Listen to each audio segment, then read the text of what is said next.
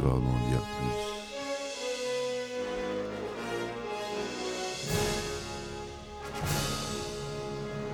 Eh ben attendez, on est en France. Allez, cul sec.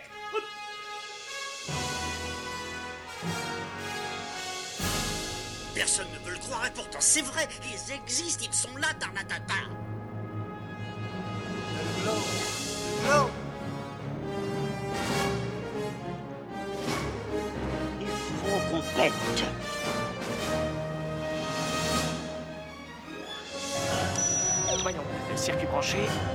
Convecteur temporel temporisé. Bonjour, bienvenue sur Histoire d'en dire plus. Aujourd'hui, on continue avec un film du réalisateur Albert Dupontel, qui est à la fois scénariste et euh, acteur principal. Un film récent que j'avais pas vu, que j'ai vu là euh, il y a trois jours. Alors j'ai décidé de faire un podcast dessus. J'ai nommé Au revoir là-haut. Allez, c'est parti mon kiki.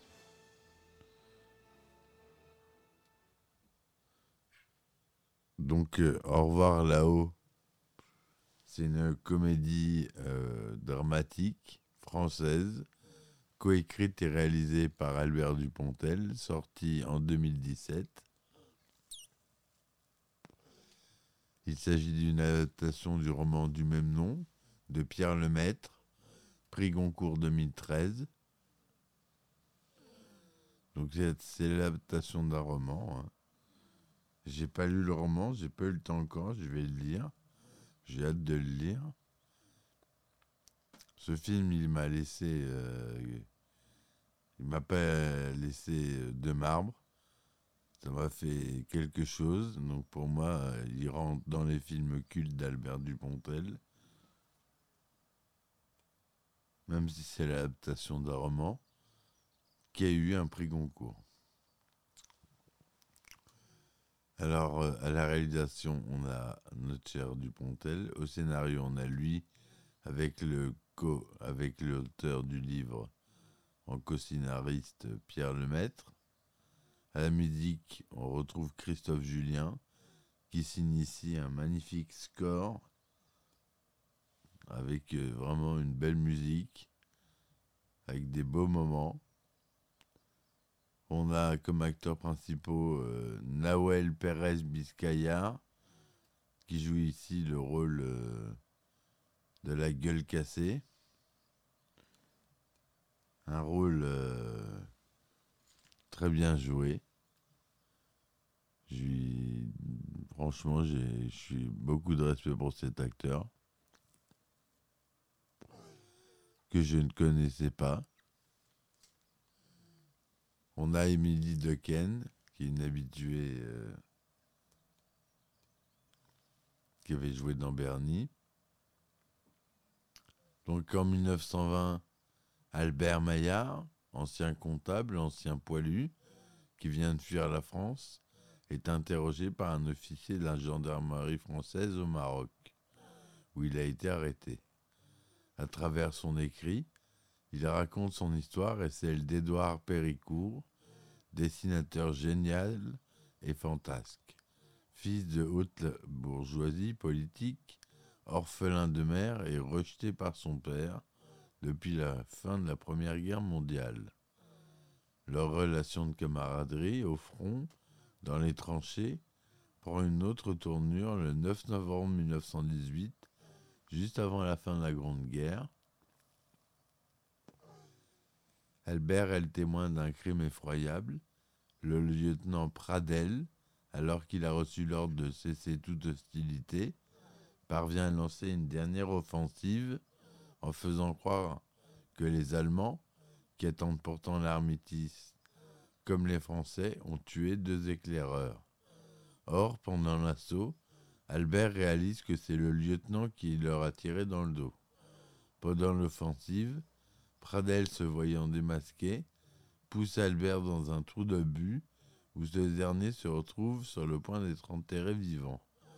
Édouard, in extremis, sauve Albert d'une mort atroce, mais au prix de sa défiguration par un éclat d'obus à quelques mètres de là, faisant de lui, comme je vous le disais, une gueule cassée. Dont ces fameuses gueules cassées qu'on a beaucoup vues lors de la Première Guerre mondiale. Bizarrement, un peu moins pendant la Seconde, mais surtout pendant la Première, avec les éclats de but qui partaient dans la figure et qui faisaient des dégâts monstrueux. Albert comprend que Pradel voulait tuer Péricourt au champ de bataille pour monter une entreprise de pompes funèbres et abuser le père Péricourt. Il décide donc de faire croire à la mort d'Édouard. Il change volontairement le nom de son camarade en celui de la rivière, espérant ainsi que le lieutenant ne se douterait de rien quand il ferait revenir son camarade à Paris. Et de retour à Paris, Pradel épouse la fille Péricourt et développe ses affaires. Démobilisés, Albert et Édouard, amers, vivent difficilement à Paris. Édouard est dépendant de la morphine, qu'Albert se met à voler à des blessés de guerre pour pouvoir lui en procurer. Albert est perdu son emploi de comptable et sa, fiancée l'a trompé et quitté. Ils survivent grâce à des petits boulots et accueillent régulièrement Louise, une orpheline recueillie par leur voisine du dessous et qui sert d'interprète entre Albert et Édouard, qu'elle est la seule à comprendre. Bientôt, ces deux laissés pour compte, grâce à l'ingéniosité et au talent d'Édouard, puis à la ténacité d'Albert, mettent au point une escroquerie commerciale doublée d'une arnaque bancaire. Ils participent à un concours national pour vendre aux municipalités des monuments aux morts qui resteront fictifs. De son côté, Pradel profite de nombreux soldats morts et enterrés dans les tombes de fortune sur le champ de bataille pour signer avec l'État un contrat qui prévoit de les inhumer à nouveau dignement dans des cimetières militaires. Mais au lieu de cela, il utilise des milliers de cercueils raccourcis, parfois remplis de terre et de cailloux, voire de cadavres de soldats allemands, pour s'enrichir sans scrupule. Dans le cadre de leur arnaque, un des monuments dessinés par Édouard est sélectionné comme œuvre commémorative dans l'arrondissement qui l'a vu naître. Le commanditaire de cette œuvre n'est autre que son père, Marcel Péricourt, président des affaires des maires de Paris, qui souhaite pour ce geste honorer secrètement son fils qu'il croit mort.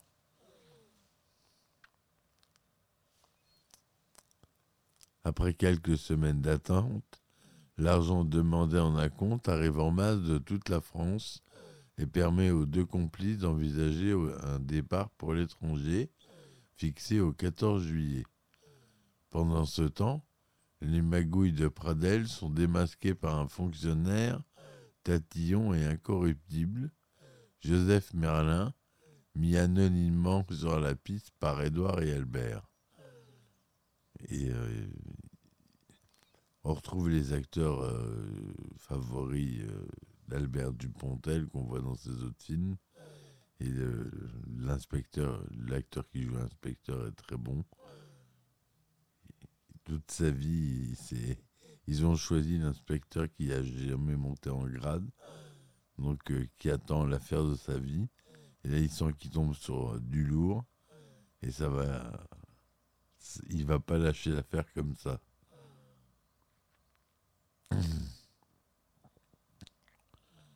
Les événements s'emballent à l'approche du 14 juillet. Des journaux révèlent une possible arnaque monumentale. Marcel Péricourt apprend qu'ils ont été trompés et demande à Pradel, son gendre, désormais accusé d'un scandale d'État, de retrouver les coupables contre le silence de l'État et de la justice sur ces magouilles.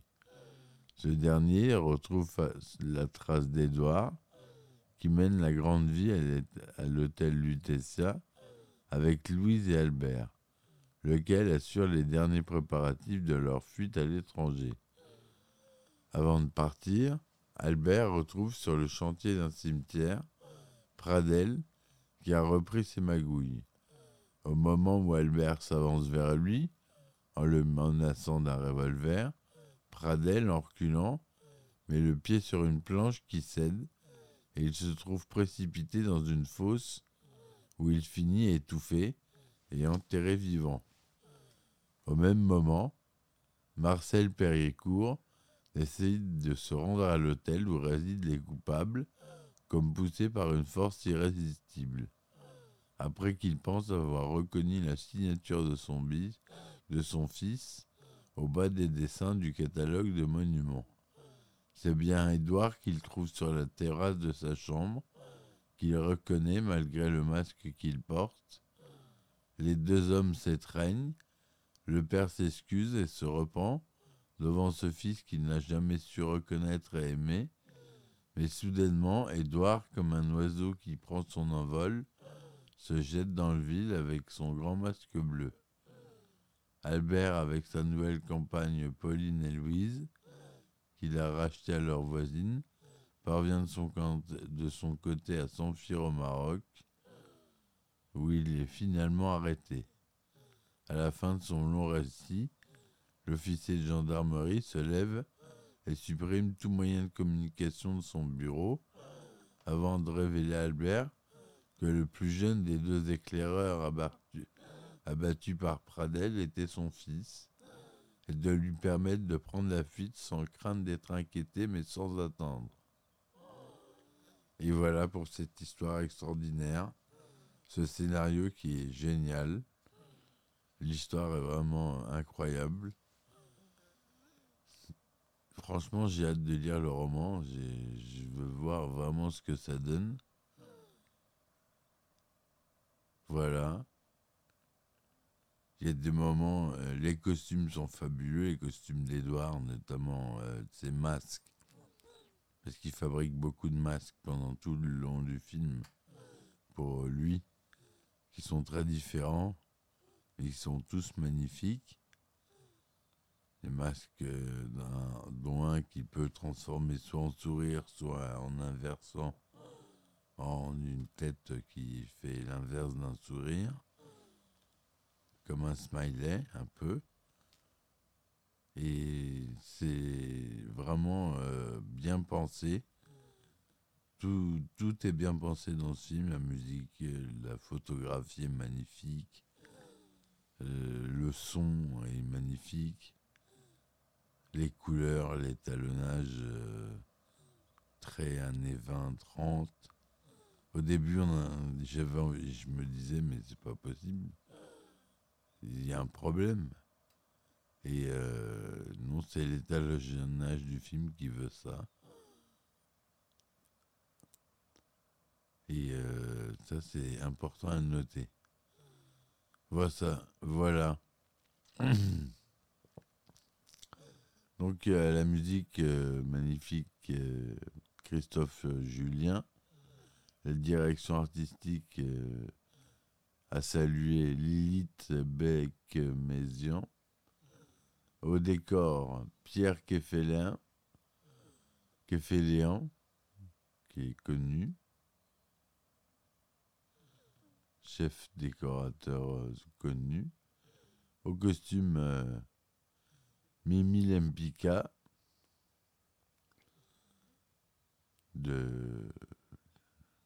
Lempika, euh, hein, c'est la même famille. À la photographie, on a Vincent Mathias. Étalonnage et colorisation, Lionel Kopp et Natacha Louis sont bien mis en avant parce que vraiment, il y a, y a un, étalonnage, un étalonnage qui est pas comme les autres.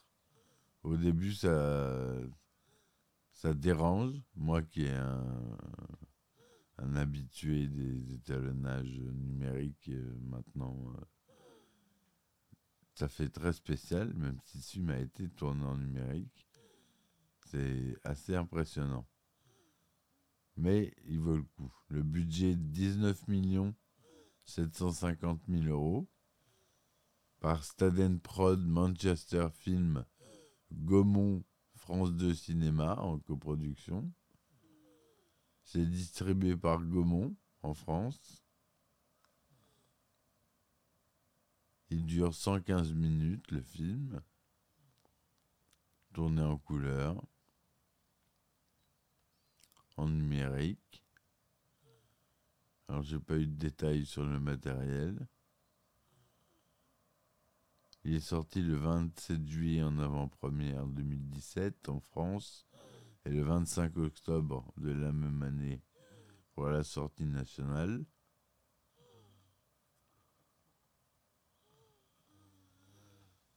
Édouard Péricourt le soldat à la gueule cassée qui joue euh, un peu la star du film.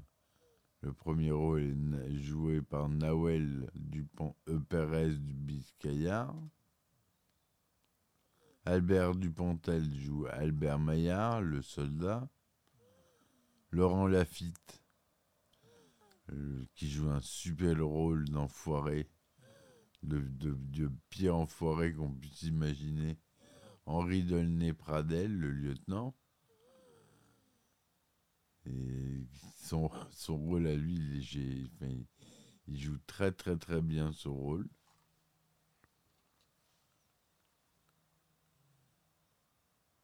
Nils Arestrup qui joue Marcel Péricourt, le père d'Edouard et de Madeleine. Émilie Dequesne qui joue Madeleine Péricourt, la sœur d'Edouard. On a Mélanie Thierry qui joue Pauline, la bonne des Péricourt, avec qui s'enfuira euh, Maillard, le soldat Maillard, Albert Dupontel à la fin du film, dont il se prend un peu euh, d'amour. L'inspecteur est joué par Michel Villermoz. Il y a Kian qui joue un collaborateur de Pradel, qui a un, rôle qui lui va très bien dans ce film.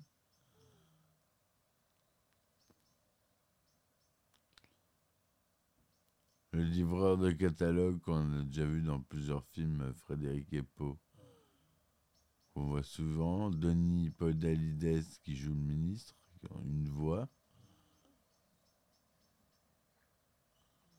Le film est annoncé dès le mois d'août 2014. Au moment de la fin du festival 2017, 12 pays ont préacheté le film. Pierre Lemaître, l'auteur du roman, a été associé à la rédaction du scénario du film. L'adaptation cinématographique est fidèle au roman. la scène de la fin est toutefois différente, plus allégorique et moins cynique dans le film dans le, livre. L'écriture du scénario nécessite deux ans de travail et connaît 13 versions. C'est Bouli Lanners qui devait jouer le rôle d'Albert Maillard, mais ne peut pas tourner à cause de fatigue, et c'est finalement Albert Dupontel lui-même qui joue ce rôle. La préparation du film dure trois mois, puis le tournage s'étale sur 14 semaines, de février à juin 2016. la post-production, comprenant également la création de très nombreux effets visuels, 500 plans dans le film, ce qui n'est pas beaucoup pour un film euh, à effet visuel, mais c'est pas un film à effet visuel, donc c'est quand même pas mal et s'achève en avril 2017. Albert Dupontel et l'équipe du tournage débutent à Teville dans le Vexin le début à mars-juin 2016. Certaines scènes sont tournées à l'hôtel particulier de la rue Fortuny à Paris, dont la société de production d'Albert Dupontel était locataire pour les besoins du film. Le château de Chambly a servi de lieu de tournage pour la suite de Marcel Péricourt, l'hôtel de la Païva pour la salon et la salle à manger, et l'hôtel Marcel Dassault pour les extérieurs. La musique originale du film, donc, elle est de Christophe Julien. On peut par ailleurs,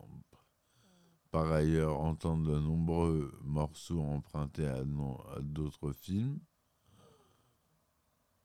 Il prend, il prend beaucoup de. Alors, tiré du film euh, Despite the Falling Snow, la série Dickenson, Sparta Forte, Forte.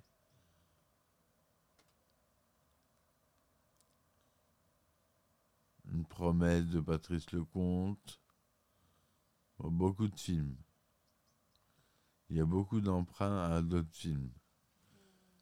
Au revoir là-haut est présenté en avant-première le 27 juillet 2017 au cinéma Mokiving de Saint-Lô, avant sa sortie nationale en France le 25 octobre 2017, comme en Belgique et en Suisse romande. Entre-temps, le film est choisi comme film d'ouverture en août 2017 au Festival du film francophone d'Angoulême. Pardon, je bois un coup. Excusez-moi, attention, j'y vais.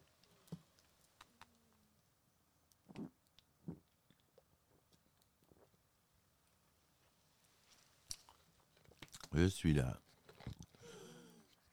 Il a été projeté au film au Festival du film français d'Helvétie et au Festival international du film de Saint-Sébastien, où il récolte le premier de l'Association de Donantes de Sangre de Chibucosa à la solidaridad, El Cartasan Saria. C'est long comme titre. Hein au Québec, le film est présenté à Montréal en novembre 2017 dans le cadre du festival Cinémania il reçoit le prix du public avant sa sortie le 22 décembre 2017. En France, l'accueil critique est positif. Le site Allociné recense une moyenne de critique de 3,9 sur 5, ce qui est vraiment bon. Albert Dupontel a réussi à condenser le livre de Pierre Lemaître en un récit vif et équilibré, selon Samuel Douer dans Télérama. Alors, pour les contenter, il faut se lever de bonne heure. La critique de Jacques Mandenbaum dans Le Monde est moins élogieuse. Il reproche une recherche excessive de perfection, tout en voulant traiter de multiples questions, ce qui nuit à la vie des personnages. Au Québec, dans la presse, Marc-André Lucier juge le récit parfois prévisible, mais se dit impressionné par le jeu des acteurs la direction artistique et la séquence d'ouverture. Dans le devoir, André Lavoie parle d'un spectacle enlevant, mais sur, qui survole des sujets délicats déjà abordés dans d'autres films de manière plus frontale. Dans le journal de Montréal, Christophe Rodriguez, de ce côté, il va d'une critique très élogieuse. En France, il fera plus de 2 millions d'entrées. Ce qui est vraiment pas mal. Mais il mériterait beaucoup, beaucoup, beaucoup, beaucoup, beaucoup plus. Quand j'entends des films comme euh, Les qui fait 17 millions, celui-là aurait mérité au moins 10 millions tellement il est bon. S'il y a 10 millions de personnes qui étaient allées voir ce film, ça aurait été 10 millions de personnes euh, ravies. César de la meilleure réalisation pour Albert Dupontel, César de la meilleure adaptation pour Albert Dupontel et Pierre Lemaître en 2018, tout ça. Hein. César des meilleurs décors pour Pierre Keféléan, César des meilleurs costumes pour Mimi Lempicka. César de la meilleure photographie pour Vincent Mathias. Prix Historia 2019 du film de fiction. Ça, c'est les récompenses. Juste au César. Hein. Je vous nomme pas les autres festivals que je vous ai déjà nommés avant. Petite euh, référence à d'autres œuvres dans le film. Quand Édouard feuillette le catalogue des statues qu'il a dessinées pour le, déciment, le monument aux morts, l'une d'elles est présentée que sous le titre Orphelin méditant dans le sens du sacrifice. Cette œuvre est inspirée de la statue du poilu mourant réalisée par Jules Deschamps qui orne de nombreux monuments aux morts en France. Quand Labourdin présente à Marcel Péricourt les cinq œuvres présélectionnées pour le monument aux morts, le deuxième dessin représente la statue du poilu victorieux réalisé par Eugène Benet, et le cinquième dessin représente le monument aux morts pacifistes d'Ecker-Dreville, réalisé par Émilie Relaise. Voilà, ça c'était pour euh, les petites anecdotes euh, en plus du film. Voilà ce que je voulais vous dire sur ce film épatant, génial. Vraiment, allez-y. Allez-y les yeux fermés. Vous raterez pas deux heures. Il n'est pas long ce film, il dure deux heures.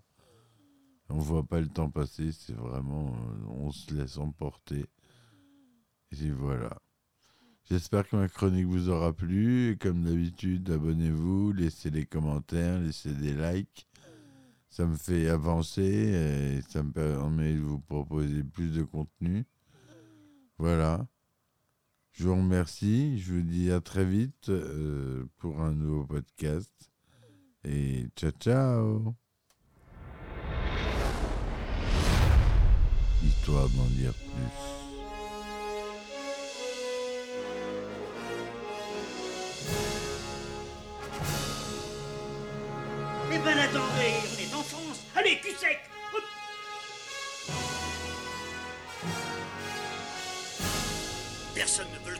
Pourtant c'est vrai, ils existent, ils sont là, Tarnatata.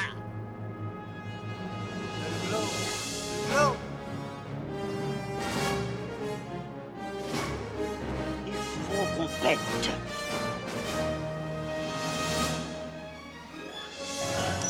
Voyons, circuit branché, correcteur temporel temporisé,